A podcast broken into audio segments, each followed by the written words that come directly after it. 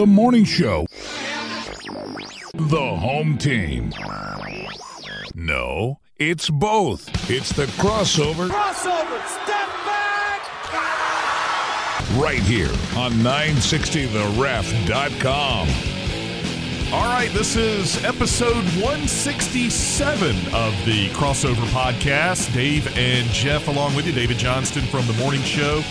Jeff Dantzler from the home team. Thanks so much for joining us here today.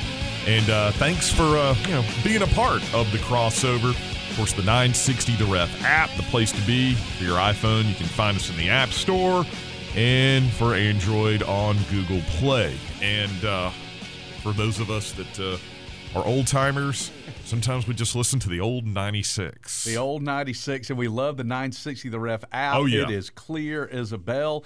And DJ, with this, the, the timing of this as we record on a Wednesday. I know. I always like to tell people For when sure. we're recording just to give you a base of what we know and what we don't know. Because things are fluid. Right Things are definitely fluid. as we and well this is actually Thursday morning, and um, we are now positive that Oh, there's yeah, going to be. Thursday. Did you say Wednesday? I second? did. Yeah. See, we don't even know what day it is. Can day we it is. start this over? I've got the day wrong. Time out. Time out. yes, it's Thursday morning there, so that means Christmas is a week from tomorrow. And I was thinking about this too. We're just right at two months away from starting baseball season. If it starts Yes, on time, We're going to be optimistic and We are indeed. But here's the, the the cool thing about today is that well, it's not cool. We do know there's no football game. That wasn't what I was getting at, but we do know Georgia's signing class. It was a terrific class, Dave. I was so excited about it. And what jumps out to me, uh, seven of the consensus top 10 players in the state signing with Georgia. And amongst the headliners there, Amarius Mims, great offensive line class, a terrific group of uh, front seven defenders, including Smael Mondon, and of course, uh, the quarterback, Brock Vandagriff, from just down the road. And getting the announcement yesterday that Xavian Sorey, uh, another five star, had signed on with Georgia yesterday. So it was a big win for the Dogs. I know there were a couple of names that were out there yesterday. It was kind of a, other than getting Sorey, that was really good, kind of an uneventful day. I know Georgia did lose. This is kind of interesting, too. Uh, the the young man they call Nugget, who ends up signing with Jackson State. Dion. So Deion Sanders making a uh, a push there as the new head coach, and look, I and I think what uh, what the young man said was something. You know, hey, I got a chance to help one of the HBCUs, and uh, you know, I I hope uh, and wish him nothing but the best. Now George is going to be a little bit thin at his position. So we may see how things go in the, the transfer portal, or maybe someone they sign in February so still some work to do for this class, but right now a consensus with the 24/7 Sports Composite, the number 3 class in the nation behind Alabama and Ohio State who put together some really really good classes. I did want to ask you if you saw, I think it was yesterday where they have granted now uh, basically you can just transfer without sitting out. So that's going to uh, affect things again. So the, the transfer portal will be in full swing and this is going to help teams, going to hurt teams. But if you're at a position of need and somebody wants to come play for you, I guess you can get them. Uh, I, I know that that's a dangerous precedent, and, and I don't know, DJ. You probably do. Is this just a one-year thing because of 2020? Uh, you know, is this the type of thing that's going to be permanent? Because that, that's just bad news as it is. Because uh, then you you have to focus on re-recruiting guys, and, and the first time uh, somebody gets unhappy, you have to worry about that. So uh, I'm just saying, for the sake of the game, I don't think that's a good idea. And, and obviously, things do change, and you don't want to point fingers of blame anywhere in general. But man, that's just uh, putting you in a situation where it could be the wild, wild west, and that's uh, th- th- that's scary.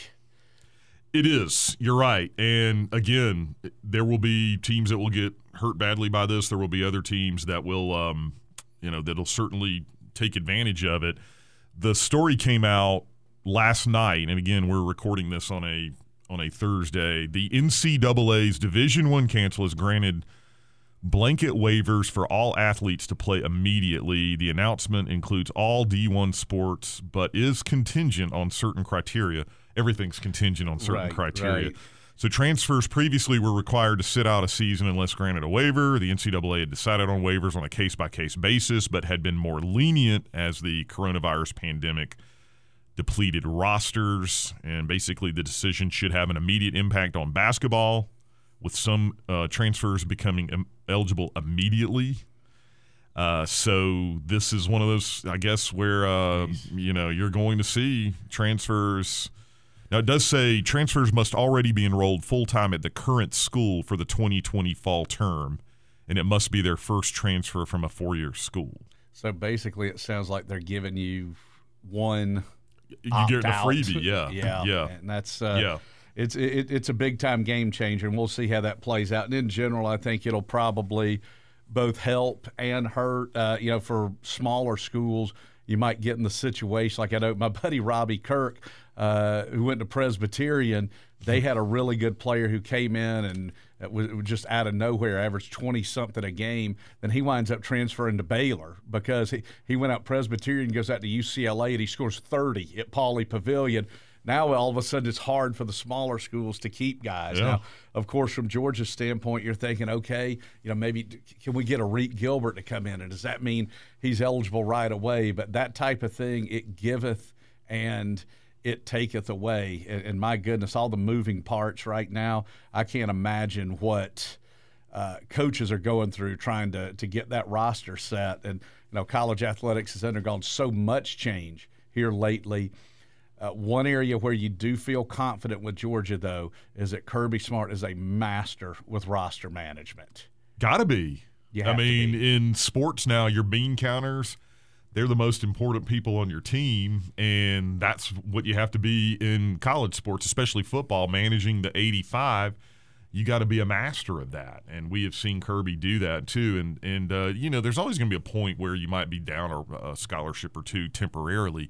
You just can't be down 12 scholarships. That's a self-imposed probation. Yeah, and we had a couple of those years. We were sitting Yeah. around 68. I, I kind of like being in, and I think a lot of coaches do, like being around 82, maybe 83. That way, if there Mm-hmm. Is you a that little wiggle transfer, room, yeah. sure. Or if there's a, a Rodrigo Blankenship or a Verron Haynes that comes on the scene. So I, I think as long as you're over 80, You know, and by the way, that's a good point you make there too. You know what's good publicity for your school is when they show the proverbial uh, coach giving the walk on a scholarship in front of the team and everybody cheers and goes crazy. That's great publicity for your school. Well, it certainly Yeah. is. So I think that's another reason that you know 81, 82, I think is a is a good number because it does give you some flexibility. But you, you definitely don't want to be down in the 70s, and you certainly again one of those teams we had was around 68 scholarship players, and you you just put yourself on probation. I mean, it's.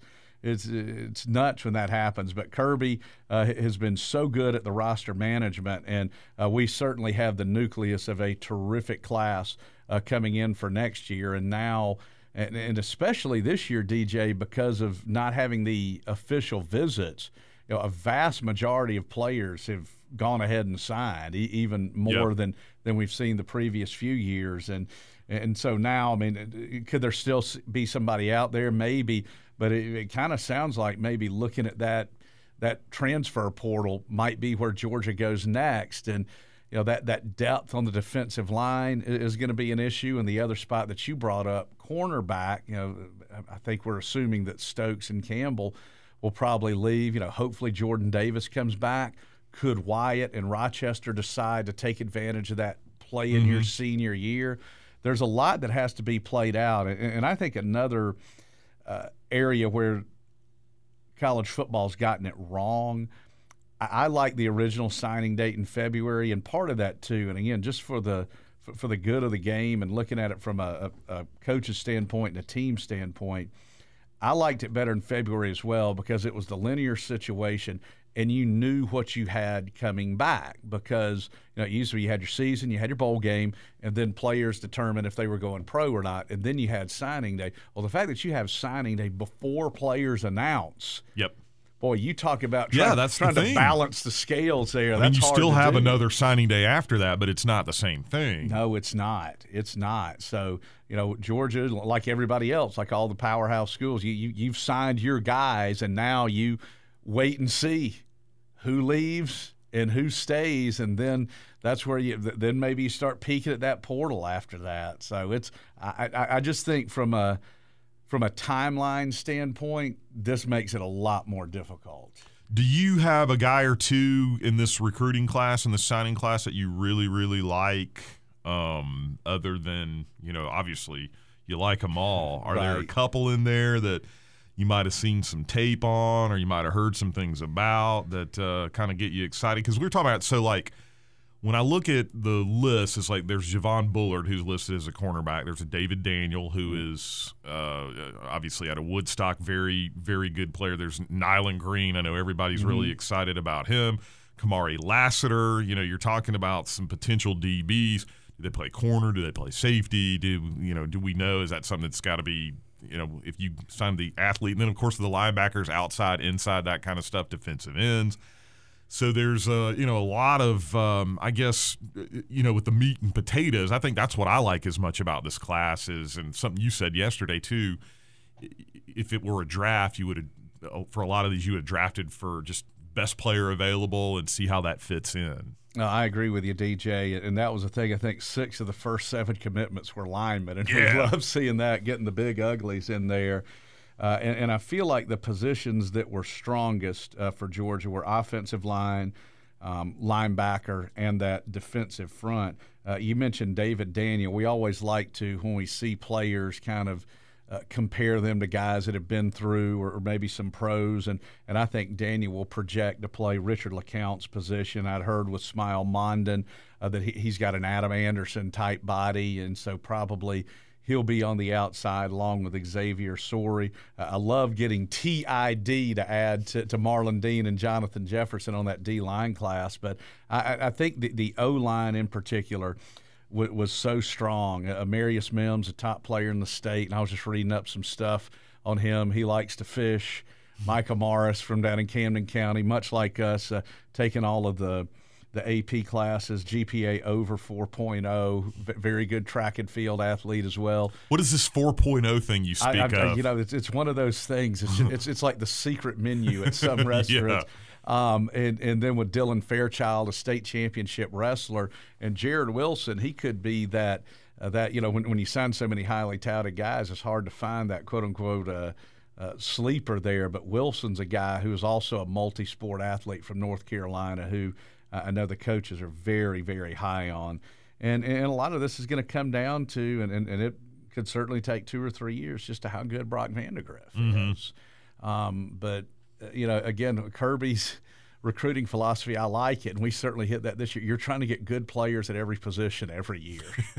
That's why we signed. Is that do? Does any school not have that philosophy? I, well, sometimes you know you'll see. Oh, we signed seven defensive backs yeah, this year. Right. All right. Well, well we got four what? quarterbacks. Well, three of them ain't playing. Yeah. And you get seven DBs. Three or four of them are going to be gone within a year or mm-hmm. two. So uh, I like the balance of this class. Certainly, um, getting eleven guys on defense. I mean, literally you could field a three-four-four defense off of Georgia's signees, off of what the dogs signed there. I love it. And I love the O line class. I think the other thing it did, DJ, and uh, Matt Luke was just a grand slam hire for Georgia. When you look at the way, with all that Georgia lost on the offensive line, the way the line has played this year, and now Georgia's stacked up back to back outstanding classes. So while yes, we're very excited about this O line coming in, let's not forget when spring and next season rolls around. Now you'll get to see Broderick Jones and, and Tate Ratledge and that yeah. whole group that signed last year. Yeah, I know, and that's the thing. I mean, you had those guys. You mentioned Jones. You mentioned, uh, mentioned uh, Ratledge, Kelee Ringo. Mm-hmm. Um, I guess. Uh,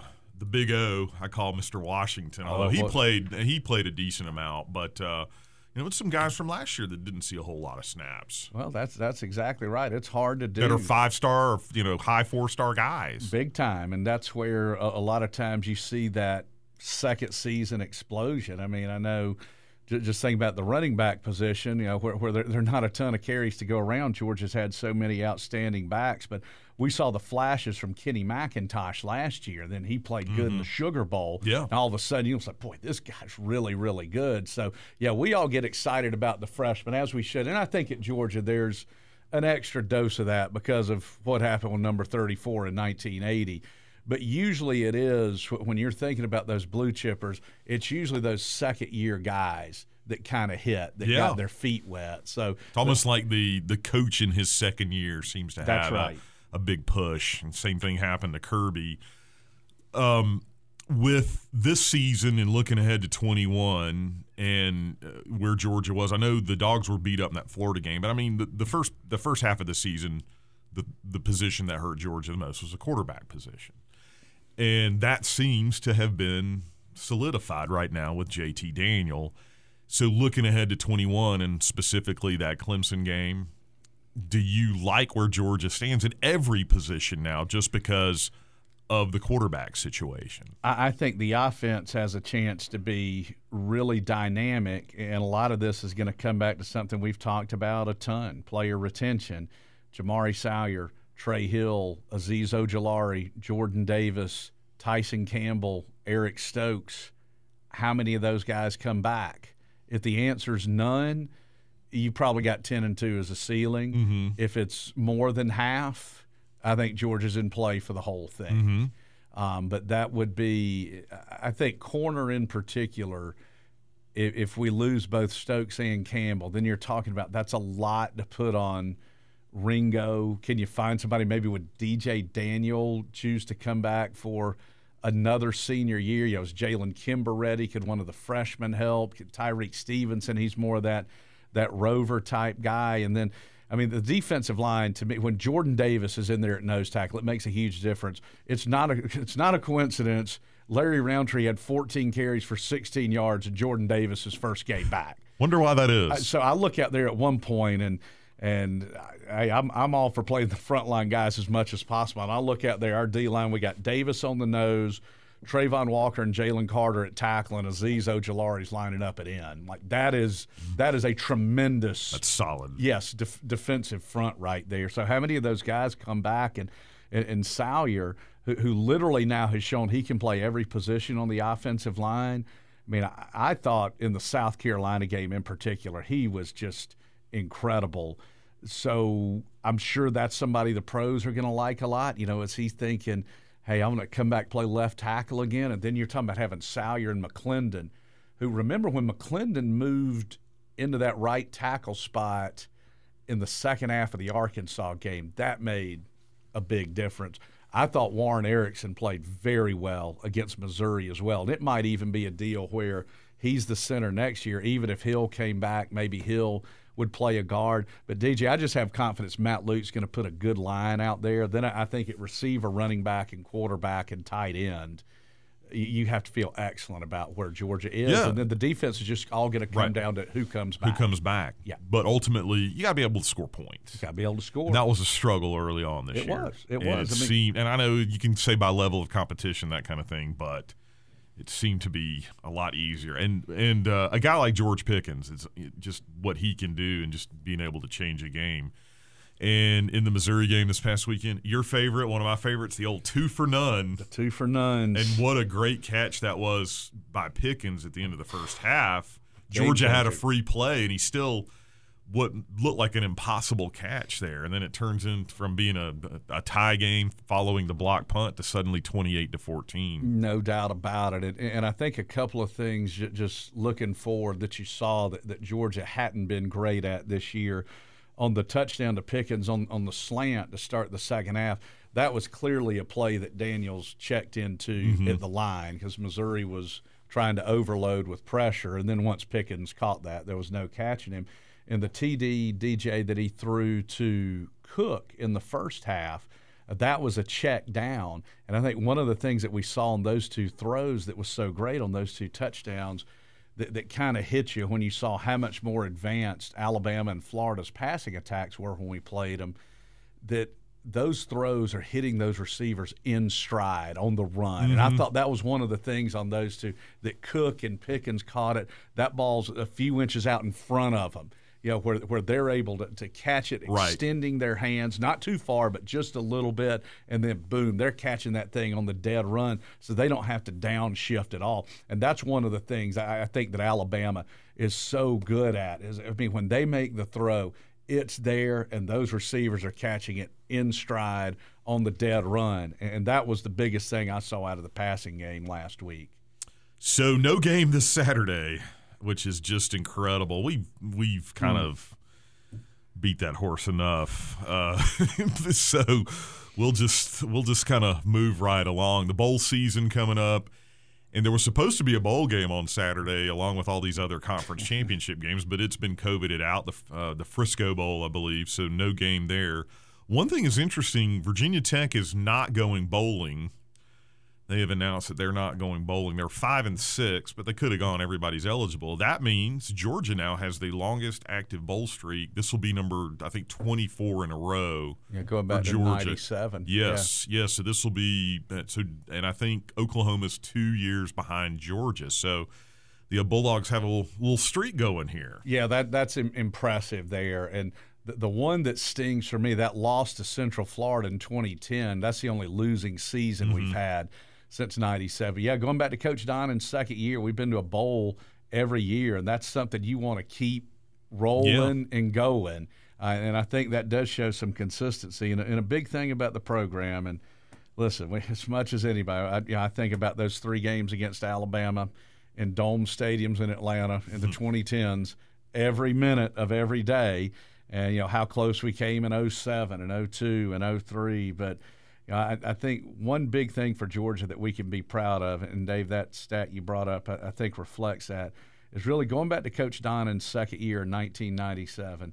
You can probably count on one hand the number of times we went into a Saturday saying we just don't have a chance today. Mm-hmm. Now there, there's some where you knew it was going to be an uphill battle, but you know you, you think like maybe the say the 2010 Auburn game or the 09 Florida game. There are very very few of those that we've at least had that hope going into every game. Like we got a chance today, and there is a lot to be said for that. We we haven't had that cratering out of a of a four and eight, and a lot of schools have, including Alabama you know, but between Stallings and, and Saban.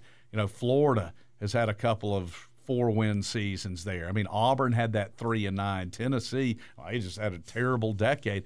LSU, before Saban got there, they had a losing record eight out of 11 years. Now, I do You think, even imagine that. I, I know. That just doesn't even make sense. It- it- that's exactly right. Does that go back to like Curly Hallman? Yeah, Curly yeah. Hallman at the end of Mike Archer, Jerry DiNardo. Yeah. I mean, LSU to me is the pro, in the 21st century, and I know everything Bama's done with Saban, but but prior to that, they they had a lot of tough years. LSU, I think, is the program that has done the best of combining the consistency and the championships. Mm-hmm. But, you know, they they've had a rough year this year. Of course, it's in the the wake of winning the whole thing, and they just got a big win. You know, LSU's always going to be good, but I think that's something we can be very proud of there to have the longest active bowl streak. I think going. it's yeah, it's a mm-hmm. it's a selling point. it is for sure. Just throw a another SEC championship on there and a national title, and those are good selling points also. Yeah, and I, I think you know one thing for next year is presumably Mac Jones, Kyle Trask, Trevor Lawrence, Justin Fields are all going to be gone. Yep. So you just there might be a little bit of an opening. Like I, I mean, I Yeah. that's where Although look at- Lawrence is back up at Clemson, Well, that that guy looks awesome. Yeah. Yeah. So yeah, but it's you know that, now that's where I think too when you look at, at Oklahoma, since their tough start, they've they've returned to form. So at some point you got to develop a guy, and that's where I think you know with Georgia now with JT Daniels to go along with the Bulldogs running game. You know, to me those are two schools that have been contenders that you know most likely are going to miss out on the playoff this year, but will probably be you know firmly in the mix for next year. Then meanwhile, you know, Alabama, Clemson, and Ohio State will all be breaking in new quarterbacks. Although, like you were saying, DJ Uiagalelei, but he looks like it was like Deshaun Trevor. He, he looks like 3.0 for Clemson. Yeah, he does. He looks terrific. Yeah. There's good players. Good players leave. Good players replace them. Gotta have Funny those- how that works. Those heir apparent, and that's why I think when again looking back to uh, signing day, you know what we were able to do on the O line and linebacker in particular was big. And now you're, you're talking about too on on the defensive line, and a lot of it's been forced on us with injuries, but. You know, we've gotten a lot of snaps for guys like Zion Logue and, and Warren Brinson and Nazir Stackhouse. Now you got three more coming in. and we're off to a very good start recruiting for 2022. Mm-hmm. Tyree West from Tifton County, the headliner, but five in-state guys there, uh, two defensive linemen. So you're you're definitely seeing Georgia build up that depth and and keep it going on the line of scrimmage because for many years uh, we all know some of Coach Richt's best teams. We were tremendous at the skill positions, but just didn't quite match up in the trenches, and I think that's no longer the case. play a little map game here with you with our signees, and uh, you love the fact that that uh, the, uh, thir- I think thirteen of the twenty are in-state guys, and um, no one's probably going to argue that Brock Bowers from Napa. His hometown probably brings in the strongest uh, credentials of, Well, we- of uh, we- we what both- you might think of. We both like the Vino de Rojos. Yes. so yes, Yes, we So do. if Brock ever wants us to do a remote show out there with his family, we're ready. Yes, and it's uh, interesting too. So we were try- on the morning show. I was trying to figure out of the signees in their hometowns. There's not a like a giant town. Mm-hmm. You've got Savannah for Kamari Lassiter. That might be the biggest town of the of the signees, and I'll go through them. There's Milledgeville. Yep. There's Warrenton. Yep. There's Carrollton. There's Woodstock. There's Bowman, which is uh, just around the corner over in Elbert County. There's Hyattsville, Maryland, which we looked up. That's actually technically that's a small town. I think it. I don't know where where it is specifically, but I think it's probably a suburb of. Is it D.C. or maybe I'm not sure. yeah. Baltimore, yeah. Uh, there's Cumming. There's Okay. Covington. There's Gaffney, South Carolina. There's Douglasville. There's Phenix City, Alabama, which, by the way, that's a good get right out there from Yep. under Auburn. There's Cochran. There's Missouri City, Texas, uh, which we looked that one up, and I believe that's a suburb of Houston. That's Okay. Adonai Mitchell, who we thought I thought he was from Tennessee, but now his He moved. I his address is listed as te- Missouri City, Texas. There's da- oh, da- oh wait, Dallas, Georgia. Dallas, G- Paulding County. Paulding County for uh, Mr. Mondon. There's Kingsland. Now you've been to Kingsland a few times, I guess, or Yeah. many times, That's not a few times. Cam- Camden, County, Yeah. Campbellton, Florida, Bogart, and uh, Winston Salem, North Carolina. Wow. That's it. That's There's- a great pull there, DJ. I, I did not think about that. And I've always said there's no athlete like the small town Southern athlete. Mm-hmm. Uh, there- there's not a whole lot else to do, which is a Yeah. good thing. That might be why I like this class so much. I, I, I do too. And, you know, one of the things too that's interesting, and I, I think it says so much because we know how huge high school is in these small towns. I grew up in Statesboro. You went to a powerhouse Spartanburg Yep. High School. It's so big. And I think with that, you're getting really good coaching there. One of the things that's unusual in Georgia is that there's just as good a chance of getting somebody from a town like Cordele or Cochran or Moultrie as there is out of say Savannah or Augusta. Like our some of our Yeah. bigger towns don't turn out the, the players that, that some of the smaller ones do. Well, if someone says to you, "Hey, I've got a guy uh, that that uh, you might want to look at from Warrenton," you would just say, "Okay, I'm, I'm in. interested." I mean, because that kid grew up, and I just think about you know Herschel Walker's a kid Yeah. uh, tying a rope around his waist and, and tying the other end of it to a tractor tire and running through a field. Exactly. That's what I think about, and some of the great athletes that that I grew up around and, and watching. And I mean, I'll think about like tennis. Al Parker's from Claxton, Georgia. Exactly. And you know, just when we were coming up, Dave, you think about this. Those was golden. era. Herschel was from Wrightsville, Georgia. Bo Jackson was from Bessemer, Alabama. Charles Barkley was from Leeds, Alabama. Michael Jordan was from Wilmington. Dominique was from Washington, North Carolina. Mm-hmm. So you you just had this. What Jake Worthy was what from Gastonia, is that Gastonia, right? yeah. You you just had this this enormous array of phenomenal athletes that were all from these small towns. I mean, Wilmington's a metropolis compared, Compared to the all that, rest yeah. of those. Yeah. By the way, something you just mentioned. So, uh, help. Let's see. You got to help me with this. All right. So, Al Parker from Claxton, Claxton, yeah. Paul Claxton, the golfer from Vidalia, Right. but he's connected to the Claxton Fruitcakes. He married Al's cousin, whose name Paula Okay. Claxton. oh wow!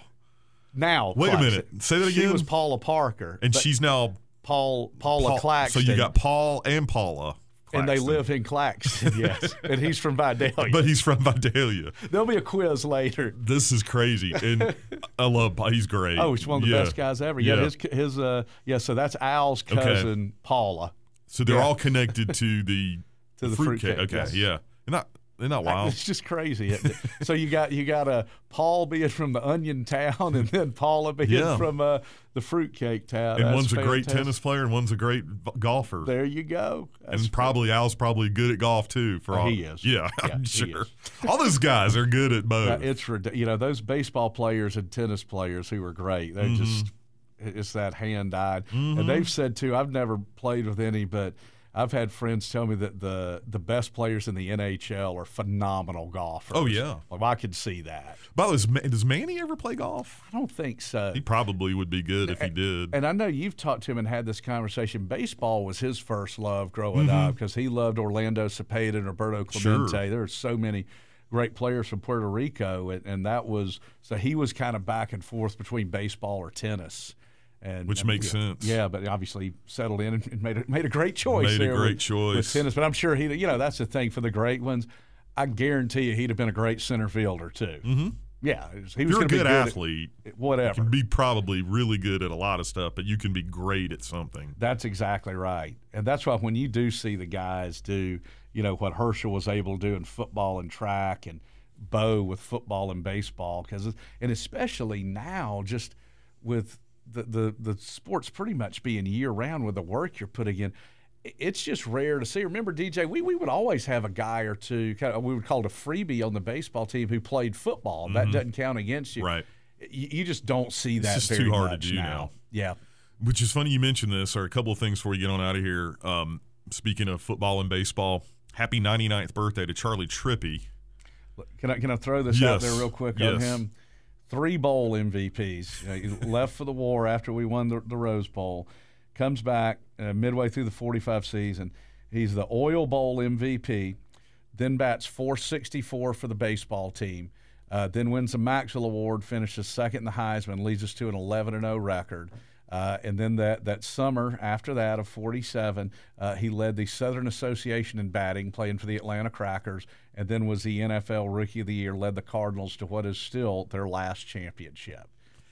And if I remember correctly, too, his his his contract or signing bonus or whatever it was, like the largest at the time, too. So I mean, this was a guy that wasn't just known to Georgia people. I mean, he was a you know he was a national name. And- Coach Magill told me once that the, the Yankees were really hot and heavy. They felt uh, DiMaggio's last year was 1951, that he had the potential to succeed DiMaggio in center field. How it's, it's that turned out to be Mickey Mantle, but so they. and when in in Mr. Trippi, the last time I talked to him, we were talking about the the Pro Football Hall of Fame and the College Football Hall of Fame, and he also said, "Do not forget that I was in the very first class in 1978, which included Joe DiMaggio and Vince Lombardi. I think Dom DiMaggio was in that too, of the Italian American Sports Hall of Fame. That that is a great honor when you're talking about being with DiMaggio and Lombardi. that says it all. But the thing too, when when he pro football just was not that big Mm-hmm. on the national scope when he got into it. But he was widely considered. I even remember the first Georgia game I ever went to. We, we lost to Clemson in '81. I had aunts that were huge Clemson fans from Abbeville, South Carolina, and, and one of my great aunts told my aunt Millie said, "I know you love Herschel, and he's great, but that Charley Trippi's the best I've ever seen." And a lot of people have said that. and this is not a knock on Frank Sinkwich, but Mm-hmm. he might get a little bit more notoriety because he won a Heisman and Charley Sure. Trippi didn't. But I think in the the annals of where you would put the legends of Georgia, of course, there's Herschel, and then there's there's also Charley Trippi. Again, Frank Sinkwich, one Oh. of the all time greats too. Don't get me wrong, but sometimes it gets a little lost with Charley Trippi because he didn't win the Heisman. I, I think that's a great point. And one of the things I asked Coach Magill about this, and he said Sinkwich was probably, and again, you're talking about, I always go back, uh, do you like Elle Macpherson, Christie Brinkley, or Kathy Ireland better? Okay, which of your swimsuit Yeah. models from the 80s do you like better? But the coach said, you know, Sinkwich was probably a little bit better runner, and, and he set some passing records, as, did Trippi. And, and Trippi was probably the better all around because he punted and also was a great safety. So again, they were both phenomenal. Um, but yeah, so Sinkwich was probably a little bit better offensively, and Trippi was a little bit better all around. Yeah. But again, you're you're splitting, Splitting hairs, and the fact They're that I mean terrific. they they were together on that 42 team, and then as we always throw out there, uh, one of the I guess you say lesser known legends is, Johnny Rauch, who played 45 and 46 with Trippi. And he was for years, I think somebody from Michigan might have done it in the 90s. I don't know, somebody like an Elvis Grbac or something. But for decades, he was the only quarterback that started four bowl games because then not long after Yeah, that, they made true. freshmen, Freshmen couldn't ineligible. play. And when his career was over, um, he was the NCAA's all-time passing leader. Johnny Rauch was, and uh, I mean, he he was just uh, a tremendous, tremendous player. He was also the coach of the Oakland Raiders in Super Bowl two. Isn't that isn't that wild? But he, uh, but Johnny. Now there have been players who were who were on two SEC championship teams at quarterback, like DJ Shockley was a starter in 05 and was David Greene's backup in 02. John Lastinger obviously was a backup to Buck Belue, but Buck and, uh, and and John was a starter in 82 when we won it. But Buck and Johnny Rauch are the only starting quarterbacks to win two to SEC win two championships SEC championships. for Georgia. Yeah. All right. One more thing before we go, and I'm going to have a little bit of fun with this. We can't have a podcast without at least one little golf nugget. Oh gosh, yeah.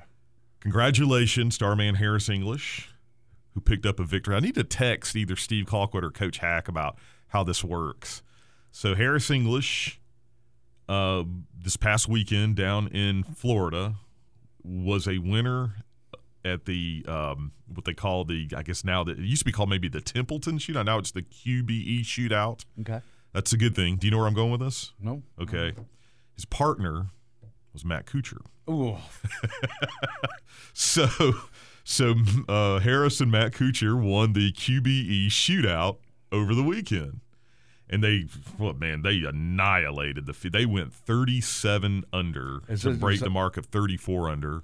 I'm guessing they're just play. They just play best ball. It was, I think they it rotated. Like, so from a four ball to an alternate. yeah, I okay. believe so. I you. believe so. But anyway, 37 under. 37 under, and um, they won by. I don't want to. I want to say uh, they won by nine shots. Good lord.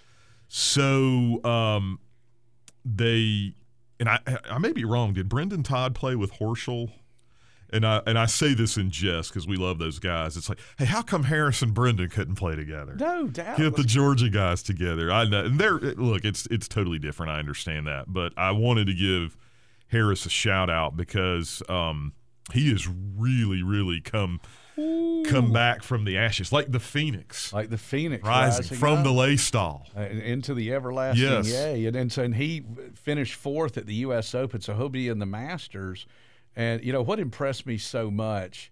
His first shot at the U.S. Open is a lost ball. Mm-hmm. Wouldn't have been in a regular year. not, because they're they're fans out Yes. there, and they couldn't find it.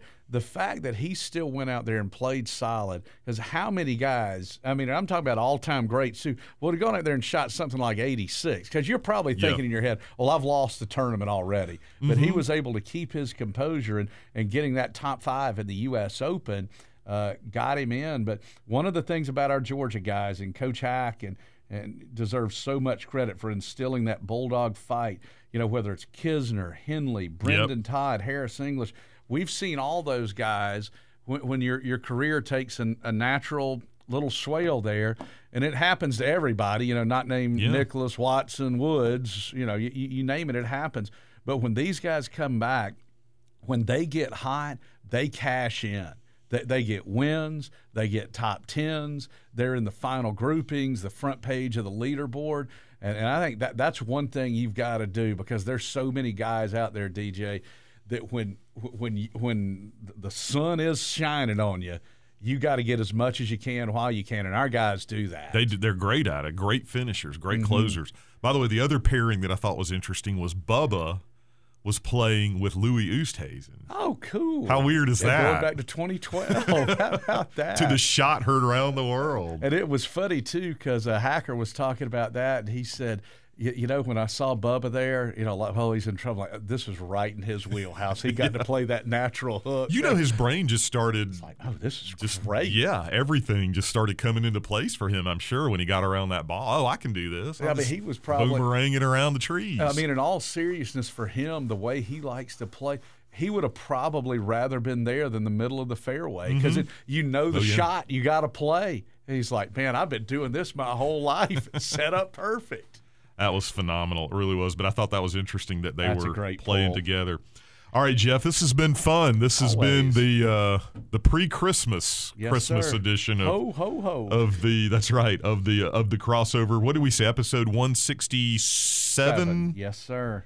You can like from 30 minutes ago. I've already forgotten. Actually, 40 minutes ago, we uh, went a little bit long, but I wanted to talk about Charley Trippi too. Oh, just man. love the the legend of, of of Mr. Trippi and just everything he represents. Well, and, and just to, I'll throw one more. Coach Yeah. Magill told me one of the greatest plays he ever made. Obviously, these games weren't on TV, but in '46, we beat Alabama 14 nothing. We were both in the top 10, and um, back in those days, you, know, you would punt on third down a lot. Well, that he punted on third down and Alabama blocked it. It looked like they were going to scoop it up and score a touchdown. He fought, Coach Magill said he fought off three Alabama players and got the ball back. So Wow. we got to punt So got another down. Yeah, and then we Wow. wind up keeping them out of the end zone. Again, we won that game fourteen nothing. But you know, those are just the, the types of plays that are uh, uh, might just be footnotes in history, but So that's so you know what that's interesting. So if you punted on third down and it got blocked, and the other team never possessed it, you got fourth still down. your ball. You presume. I, I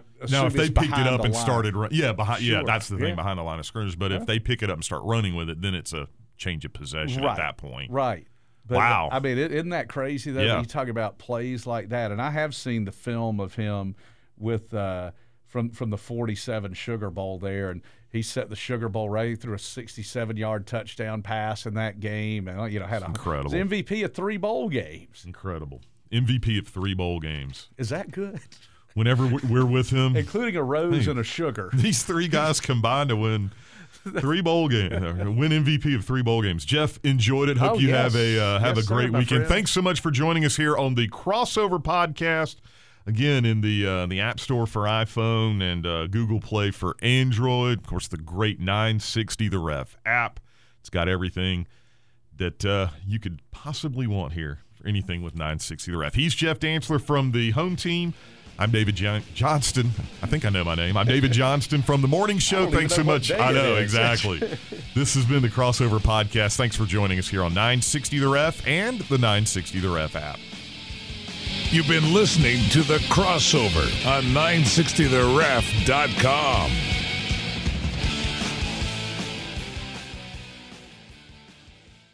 Every fan knows the right player in the right position can be a game changer. Put LifeLock between your identity and identity thieves to monitor and alert you to threats you could miss.